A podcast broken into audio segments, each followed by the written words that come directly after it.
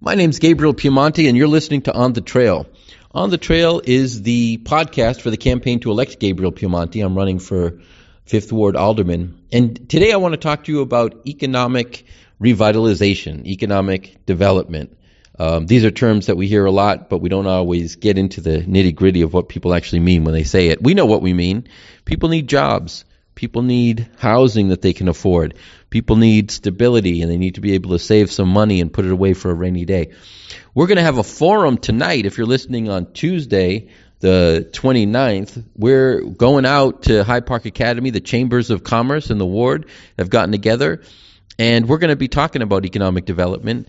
I want to use this as an opportunity to uh, give you a little bit of a preview, let's say, give you some context. I hope you'll come out, and in the event you can't, at least you will have heard some of my thoughts about this important topic. First, um, last week, Leslie Hairston, the incumbent alderman, Leslie Hairston, announced a plan that is her economic plan, and uh, it, it, was published last week in the Herald. It went out um, electronically, and the plan is really it centers on uh, issuing bonds to invest in community organizations in South Shore.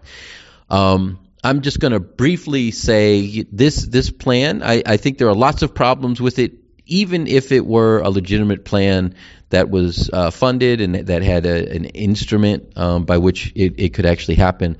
But the truth is, the uh, reporter at the Herald, uh, in, interviewing her and interviewing a consultant who's who's working with her, um, discovered there is no funding mechanism. There's not a government entity that has said we will issue these bonds. So there's not someone that's going to do it, and she doesn't know how much she's going to uh, get or try to get. And so we don't know how much money she's talking about. We don't know who would do it. We don't even know if it would be a city, county, state issue. And and so really, it's not a real plan. It's it's campaign fluff um, a month before the election, and surprise, surprise, there's a vague promise. There are big problems with this idea, even if it were going to be uh, something that actually happened. The biggest couple are it's only for South Shore, so Leslie Hairston has a tendency to blow off Grand Crossing and Woodlawn. I think if you were going to do an economic development plan for Hyde Park, that's a whole different conversation. So I don't necessarily think you know, issuing bonds for Hyde Park would make sense. But these other neighborhoods, there are about 5,000 registered voters in these two other neighborhoods in the fifth, in the parts of them that's in the fifth ward, and they don't matter to Leslie Hairston. She, they, she doesn't go after them. They don't vote for her. That's fine by her. That's not how you, you lead a ward. So that's a problem to begin with. Um, just focusing on one part. It's also money that's going to go to community organizations, but she's not saying who. And I guess we're all going to have to wait and see, which means essentially that she's promising just before an election that people are going to get lots of money. She's going to decide who they are, but she's not saying who they are yet. And then she's probably not going to say anything until after the election. Probably after the election, she'll say it wasn't a plan that came together anyway.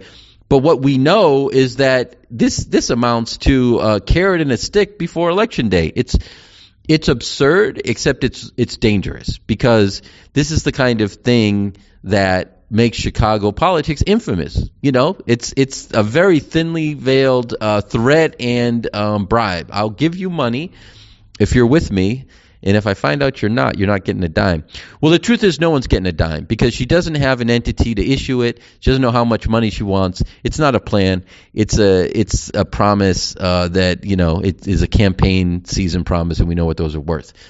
So that's a fake plan. What does a real plan look like? I'm going to first of all say that I'm focusing on the south end of the ward because when we're talking about economic development, the north end of the ward, really the challenge is managing it. And that's a whole different conversation, and I have a plan for that. But the question I think most people are asking when they're saying, I want to hear about a plan for economic development is how do you do it in places where it's not happening at all? So let me say, first of all, that my background in this in in this question in the context of you know the South Side of Chicago begins 17 years or more ago when I was a reporter and I saw that things were changing on the South Side of Chicago for the worse for folks, um, and in some cases the most vulnerable folks and. And I was part of a, a group that were having conversations about this and uh, wanted to do something about it. I connected with a couple of really amazing uh, community organizers who opened a credit union with, with help from a bunch of us from the neighborhood. We went out for a couple of years. We were passing out flyers. We were getting uh, pledges. We were, you know, working real hard. And now that credit union has nearly $4 million in deposits, hundreds of loans out there for all sorts of stuff that people wouldn't be able to get um, loans for in, in uh, from other financial institutions. And that's my foundation. Critical to understand that because it's it's one of the three keys that you that you have to have in order to really do revitalization work. And this is stuff you're not going to hear from uh, any of the um, folks that are giving you the shiny blue ribbon cutting in front of the new building. That's you know the capital's coming from somewhere else for. That's this is the real stuff. This isn't the fancy stuff that strips assets actually ultimately um, out of the neighborhood. So you need a, fi- a local financial institution you need to focus on developing assets for families and individuals, and you need a political partner, and that's where I come in. My commitment is that I would be that partner. And so we have a bunch of foreclosed homes, abandoned homes, properties owned by absentee landlords that refuse to put them to productive use.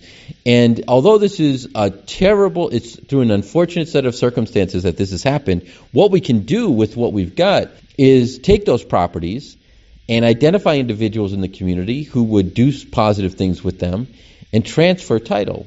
Give them those properties. City City of Chicago can can take property um, if it's owned by a bank that's you know it's it's in so many little pieces that it's one of these derivative things where a bunch of banks own a tiny piece of it, or if it's of unknown ownership you can these properties can be acquired and they can be put in local hands. No one's doing that now. That's something that that uh, can happen. You can broker sales in cases where people are reluctant to do anything with a property. You can put pressure on through housing court, demolition court, things of that nature. Get those assets in people's hands. Take the storefronts on 71st Street, which are 50% are empty. Pressure those owners into renting to folks put a fund together. And believe me, an alderman can put together a couple hundred, three hundred thousand dollars without any problem. Everyone wants to give the money once you have the power. You don't see it because aldermen do other things with that money that, that are kind of a mystery to us. But you raise some money for some entrepreneurial opportunity, and you get 20 local folks, you give them $10,000, $15,000 to seed ideas on those storefronts. You get employment going in those storefronts. You get, let's say, 20. Let's say you'd raise $400,000. You got 20 projects going, $20,000. E- economy is starting to move. People are getting hired from all over the ward. You just make sure that that's where they're getting their uh, workers from. That's where the people who are fixing up their places are from. That's that's the commitment that they make in order to get that seed money. Let's say half of them fail. That's a terrific success rate. So this is a basic, and I'm really giving you just the basics to give you a sense of this is the stuff that makes things work. And the reason you need that financial institution is that managing those assets, you know, someone starting a job on the street and they, you know, open their first bank account and now, or their first account maybe with a local lender, and now you start to talk about how they make sure their credit's good and, and opportunities for them moving forward as well. You need that financial advice from a perspective of an institution that really cares. These are the elements that make real revitalization, not the nonsense where you need one giant mega project and everything is going to be wonderful and it never turns out to be wonderful. I want you to be thinking about this stuff. Please go to GabrielPiemonte.com and see more conversation um, in podcasts and video on on the, the website through blogs and other writing. And and please get involved, get engaged, sign up, Let's have conversation. You can call, you can come by the office, and let's move forward in a realistic way together. Thanks so much for listening, and I hope to see you soon.